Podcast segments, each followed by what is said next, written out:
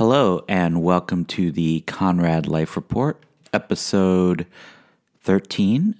Today is Thursday, February 7th. Um, continuing my minor streak of recording this at, for me, unusual times. It is currently 645 in the evening, and I'm able to do this at this time because Oliver's out at a uh, gardening class lesson thing at school, which means I have the place to myself and I can actually do this at the kitchen counter in the middle of this empty apartment um, at this time of day. Usually it's very loud and hectic at this time of day. So here we go then. Um, let's see. Well, the um, episode was two weeks ago, I guess it was. I was on my way to Cincinnati. That was the other unusual time. I recorded it at 4 a.m. because I had to get up early anyway, and um, I didn't want to go an, another week without doing one. So I got up early and did it, and it was really zen like. It was fun to be up in the middle of the night, having and being feeling, I guess, mildly refreshed, um, even though it was so early. And um, you know, when you wake up that early and you're going to the airport or you're doing something, you uh, you sort of like your body wakes itself up because it's it's such an unusual set of occurrences. So, so that felt good to do that episode, um, and now I'm doing it at this time. I would love to do the episodes like this because I'm sitting at a comfortable kitchen counter bar stool, uh, not my like my normal hunched over, barely whispering, kind of sitting on the floor usually. Um, nicer. I would like to do it like this more often. We'll see. Anyway, so since the last episode, the big news has been my trip to Cincinnati. Uh, basically, been going. I, have always liked to go often because I like going home because I just like the comforts of being at home. Um, and I like going to Cincinnati because I just kind of like it there. And it's become a very fun place to visit the past 10 or 15 years. There's a lot to do, which there wasn't before. And now I have, um, in addition to my family, I have uh, my friends Brian, Beth Devendorf, and kids and everything. So it's always a good little trip to go. So the main reason I've been going a lot more lately is uh, just my dad hasn't been in tip top health for the past year. So I've been going home every couple of months, really, as often as possible. Uh, very fortunate to have uh, a boss at work who is very understanding and will let me go and uh, sometimes use some vacation time. I'll I'll ask for a day or half day off, but other times I'm allowed to just work remotely. So that's what I do, um, which is great. It's also also on the work side. It's nice to do that because it's just I'm just a big believer in little changes in the routine is just good for keeping it sharp and it's nice to sit on the living room couch and just sort of get up early and, and work and just walk downstairs in pajamas basically and, and log on. Um, or before logging on time, I, I, would get in the car, which is obviously an unusual fun thing, and because uh, I don't have a car, and drive to get coffee or drive to the Kroger. Um, more on Kroger in a minute, by the way. Anyway, so anyway, uh, good trip. My dad is my dad is doing okay. He's pretty weak, but he's home at least. He was not home for a month, so it's good that he's back. Um, so going through the day. So the day later in the day, um, on the last podcast recording. Anyway, when I got to Cincinnati, I worked a full day. Uh, took an Uber home because I don't have Lyft because I use Juno when I'm in New York City. So I use I used Uber, which I only do. I don't like to use Uber, but um, so that's how I got home. Um, it's kind of weird to take an Uber such a long distance, uh, which is like it's about a twenty. It's about 25 miles from the airport to my parents' house because uh, you kind of have to go around the loop. It's the fastest way, so you don't really go straight. If it was straight, it'd be like 11 miles, but you gotta you gotta go around this half thing. So took an Uber home, worked at home. Um, I think I ran out to get coffee at lunchtime, and uh, yeah, so let's see. After dinner, my dad uh, was getting ready for bed. He goes to bed early now, um, my mom and my dad. So anyway, my old, my good friend Chris Thurlow was in town. Chris is um, a friend from New York who lives in Washington and currently travels to Africa often because he works for USAID. Um, but because of the government shutdown, he was not working and he decided to. He's fortunately in a position where he was able to actually take a little couple of day trip um, during the shutdown, as opposed to others who were not able to do that because of the shutdown. Anyway, he flew to Cincinnati because he is a college basketball fanatic, and more specifically, a Providence College fanatic. So Providence was playing Xavier. He went to the Providence Xavier game the day before I got there, and then the night that I, that I arrived, he also went to the UC game, University of Cincinnati. They were playing Tulsa, the Golden Hurricane. so anyway, I think that was kind of a blowout. He left early. I picked him up on the UC campus uh, in the right, uh, sort of on um, what's the name of that street? Jefferson, I guess. Jefferson near McMillan on that corner. Um, and then we just drove down through down Mount Auburn into over the Rhine, uh, and it was kind of a snowy night. It was snowflakes, um, if I recall, and uh, went down to Rhinegeist, which is sort of the the high profile brewery of Cincinnati. It's um, in, I think I've spoken of it before, but it's in this huge space. It's almost the size of a city block. Um, it's on the third floor of this warehouse. You you walk in and you walk up these steps up to the third floor, and it's just enormous. It's the type of place where it's like three stories tall when you're in there. Um, half of it, less than half of it, is a full wiffle ball court. They clear out sometimes, you know. So it's one of those huge spaces that's very impressive when you walk in.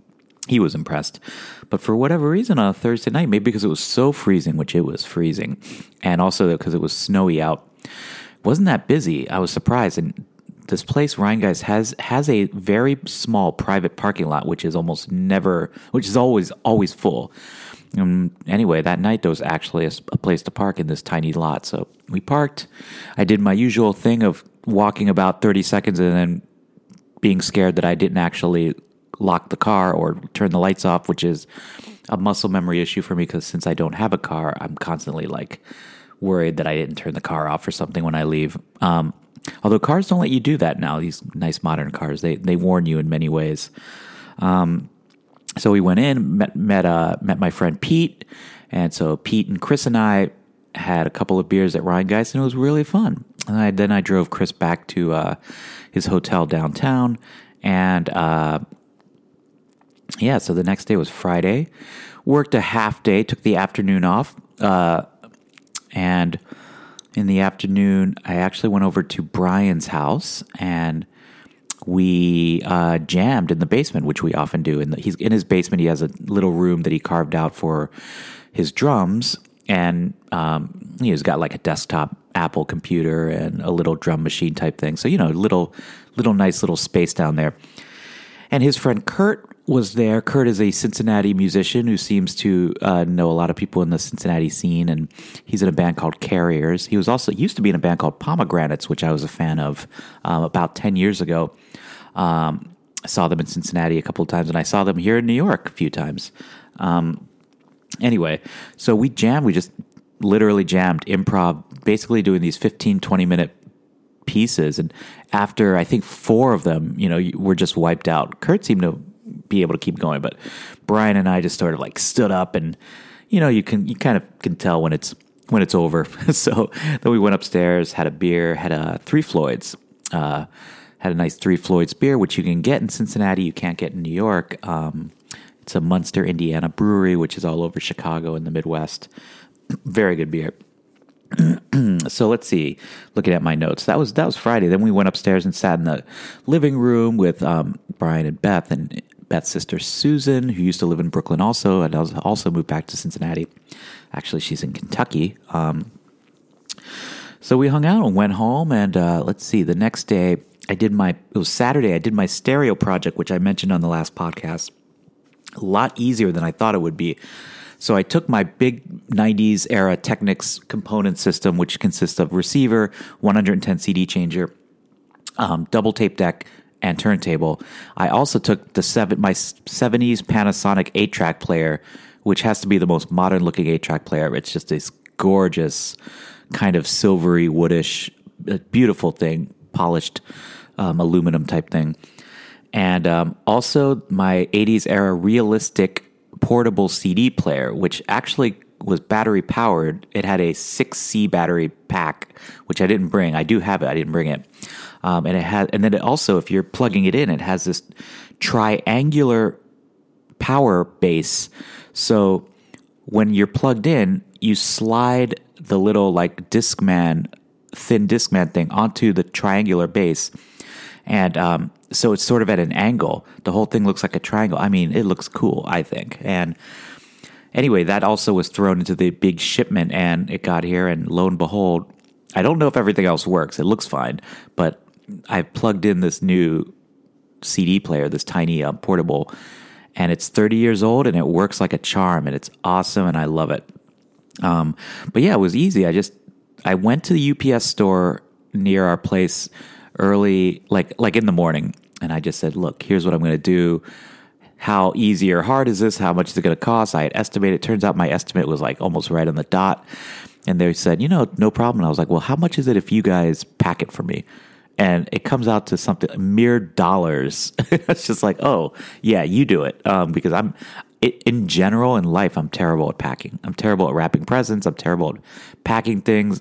I think I'm scared of being a dealer on eBay because I'm scared of packing and, and mailing things. So yeah, I was like, great, you guys do it. So I came back around three o'clock in the afternoon just one of those bright, hazy days where it's so bright because it's kind of cloudy, but it's mostly sunny at like uh, winter, low sun. So that's me in the parking lot with this low sun. I'm just like squinting, and I'm carrying. I had to make three trips from from uh, my parents' car to the uh, to the UPS store. I mean, like literally just twenty foot walks, but you know, three of those. And um, yeah, I mean, it took like l- less than five minutes to just do all the entire transaction. And I, I asked for the cheapest shipping, which is ground, and they said, okay, it's not gonna, you know, you missed the last, you know, send out today, so it'll be Monday morning. I said, fine with me because it's no rush. And they said it'll be there Wednesday afternoon.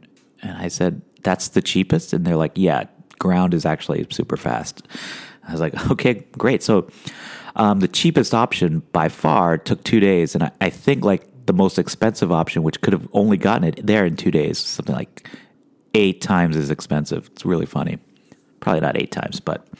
Um, so anyway, the stereo project worked. It, it arrived here um, two days late, like like they said that Wednesday. Um, I mean, it almost beat me back.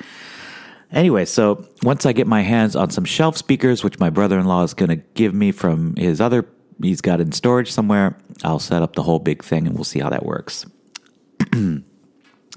Let's see, moving on. So after I mailed that, I drove down to, um, down towards downtown Cincinnati because we live out in the northwest suburbs. Um, and, uh, I was craving iced coffee. This is like at four in the afternoon now, and I mean, really craving it. And I would have been fine with a Dunkin' Donuts or Starbucks, but the ones I knew were behind me, and I didn't want to backtrack. And um, as I was driving down this big main, like ugly street with you know car dealerships, one of those roads that goes on forever, there were none. I couldn't believe it. So I thought, okay, well, I have to go to um, Sidewinder, and Sidewinder is like a really awesome hip coffee shop um, in the sort of hip one of the hip neighborhoods of town, but that meant I would I would be robbed of the of the convenience of like a parking lot or you know running in or like a drive through. Like this is a thing where I have to actually park on the street and possibly pay a meter. But I did it. I decided to just like risk a parking ticket. Um, I ran in. I ordered an iced coffee, and who was standing next to me, waiting for his coffee order, was Chuck Cleaver, who is a neighborhood legend in Northside Cincinnati.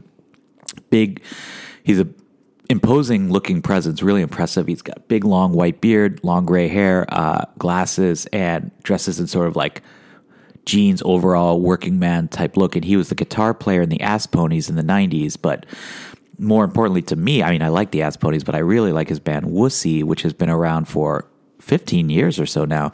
Um, and he is the co lead singer and co songwriter with a woman named Lisa Walker. She also lives in the neighborhood in Northside. And they are a great, great band. Wow. Anyway, so I just said, hey, I'm, I'm a fan of your music. And, uh, um, so he was very nice. Uh, That was a fun little thing. So then I went down to this new bar, which that I was meeting my friend Pete, aforementioned, and also my friend Roth, and a place called Landlocked Social House. And this is an interesting place because uh, it's very like Brooklyn-y, hip, uh, like uh, half coffee shop, half very good brewery. And of course, kind of surprisingly expensive for Cincinnati, which I don't mind because I'm used to everything being so expensive because I live in New York. But it was kind of got a chuckle. I was like, wow, seven bucks for like 12 out 10 ounces of beer 12 ounces.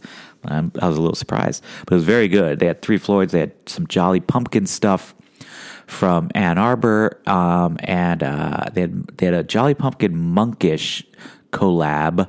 Uh, monkish is a san diego i think brewery. Very good. Um, anyway so landlocked social house which is on mcmillan uh, basically right at i-71 and it faces south that you can actually see half of downtown staring down the because the highways there 71 it actually it actually prevents anything from blocking your view. Um, so it's a nice place and after that we we did a one more quick one at urban artifact which is back in northside the neighborhood i just come from which is a brewery that specializes in sour beers. Um, and they are located in a abandoned church in northside. Um, very popular packed place. Really good beer um, and then after that, I just went home. I was home for dinner. Spent the evening in. Next day, Sunday, I went back to Brian and Beth's in the morning just to have, have one more quick hang, hang with the kids. Brought some um, donuts from classic neighborhood bakery called Busken Bakery. If you're ever in Hyde Park, Cincinnati, go to Busken. It's actually on Madison Road, not too far from. If you listen to the podcast, I think it's Reply All. No, what's the other one It's like Reply All? Um, yeah, stories about the internet. I'm not sure. Anyway, it's a Gimlet podcast. Gimlet, Spotify Gimlet now. Um, anyway, if you listen to the episode a few years ago about the cursed place of business, like the building where like everything that happens there is cursed, every business is cursed, like a crime happened there. I can't remember. I think a murder. I'm not sure anyway, it's right near it's right near that place. Uh, but the Busken Bakery is is certainly not cursed, and actually nowhere else in that neighborhood is cursed. It's a it's like a, I call it the uh, it's like it's just a very kind of like middle class to upper middle class, um, you know, local business thriving type neighborhood. Um, it's nice. My sister lives there too, and her family. Although they're considering moving out a bit. Um, anyway, um, the other big thing at home was uh, the new Kroger opened in my, my parents' neighborhood. This is a big deal. Um, Kroger is the grocery store chain in Cincinnati. Uh, they're based in Cincinnati corporately, but yeah, they're all over the Midwest. Um, they operate under some other names. They own other brands um, in the South too. Anyway, so the old Kroger closed, which had been there forever, and has been was replaced sort of across the street by a new Kroger Marketplace, which is one of those huge, you know, Wegmans like enormous thing where they even sell some clothes too, and um, they have like a Murray's cheese from New York, Murray's cheese branded cheese island. Uh, they had a bar which was I loved. They had this bar where I think this is becoming more and more common in major large uh, grocery stores, but you can order stuff on tap to drink there, sitting at the bar, which is located on a little island, literally in the middle of, a grocery store, and um, and the beer's like also not expensive, which is nice. Um, so I went and had one local beer, Braxton Winter something, winter something, um, winter trap, uh, a nice white sour ale. Really liked it, and I just struck up a conversation with the dude next to me. Um, great guy from the neighborhood, pretty thick accent. And lo and behold, guy loves the dead. And I mean, knows his stuff. So we were just sitting there talking. It was, had a really nice 15 minute beer with this guy.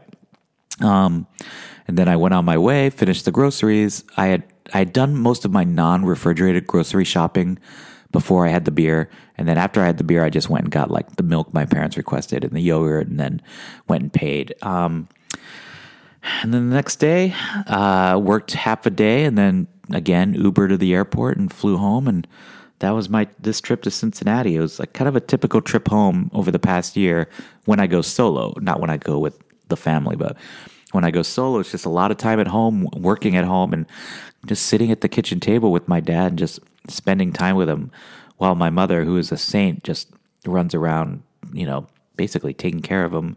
Obviously, I help too when I'm home, but you can tell that she's just like, whew, she just does a lot. And um, anyway, Anyway, so it's always bittersweet to leave because I want to I want to be there, but also I want to get back to here where I've built this life here. And what do you do? And it's just it's tough situation.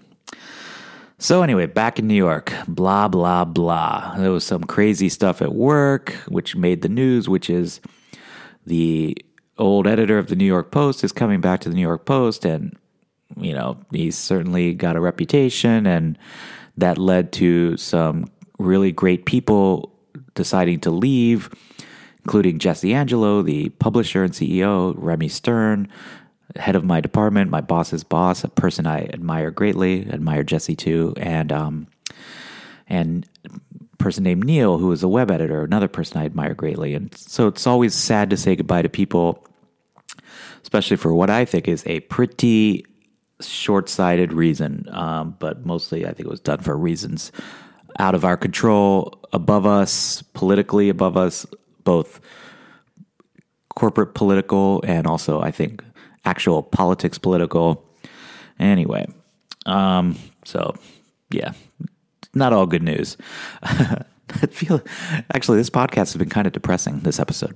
Um, so, but yeah, books. Let's see. I'm still reading that Mark Greif collection of essays against everything. I'm getting near the end. It's so dense, but boy, is it good. Um, uh, I this the essays I read this past week were Radiohead, uh, which was more about the philosophy of music. Like he basically says, "Why aren't they flat?" Did I talk about this last week? I think I talked about the food one last week, but basically, it talks about like he approaches indie rock and Radiohead in particular uh, from a philosophical point of view, like an actual academic philosophical point of view. Very interesting.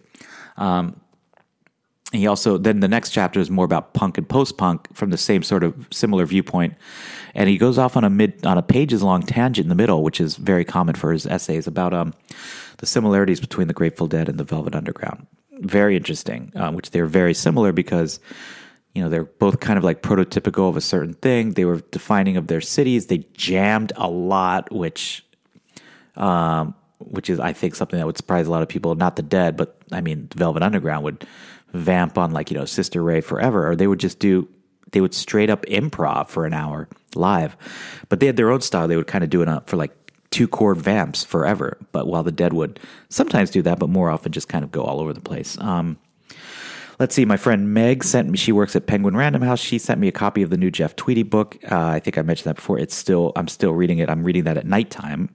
It's incredible. Oh my gosh. Oh, and then I read that. Do you guys read that Mark Mallory New Yorker piece is that his name? Dan Mallory. Dan Mallory.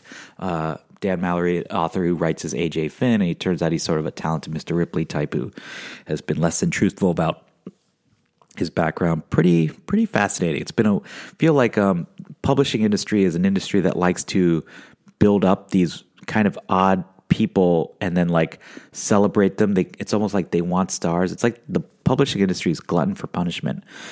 Anyway, I'm trying to rush through the end here because I know that Oliver's going to return any minute and he's going to run through the door. Um, so let's see. Moving on to music. Uh, uh, the podcast that I was a guest on, the fish podcast called Beyond the Pond. Uh oh, they're here. Um, they're ringing the doorbell.